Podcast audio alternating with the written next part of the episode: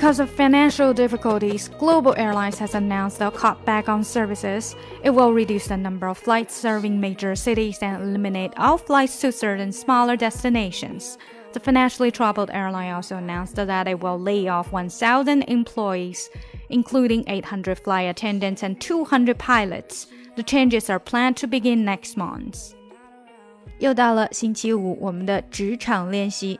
今天这段练习是摘自唾液考试上面的一个小 article， 所以听起来是不是有点像新闻稿呢？ I can see you over there staring at you. 更详细的讲解，请点击我的名字查看听力阅读专项提升，关注公众号 E S Post， 每天接收跟读推送。Well, it's probably not my place, but I'm gonna say it anyway.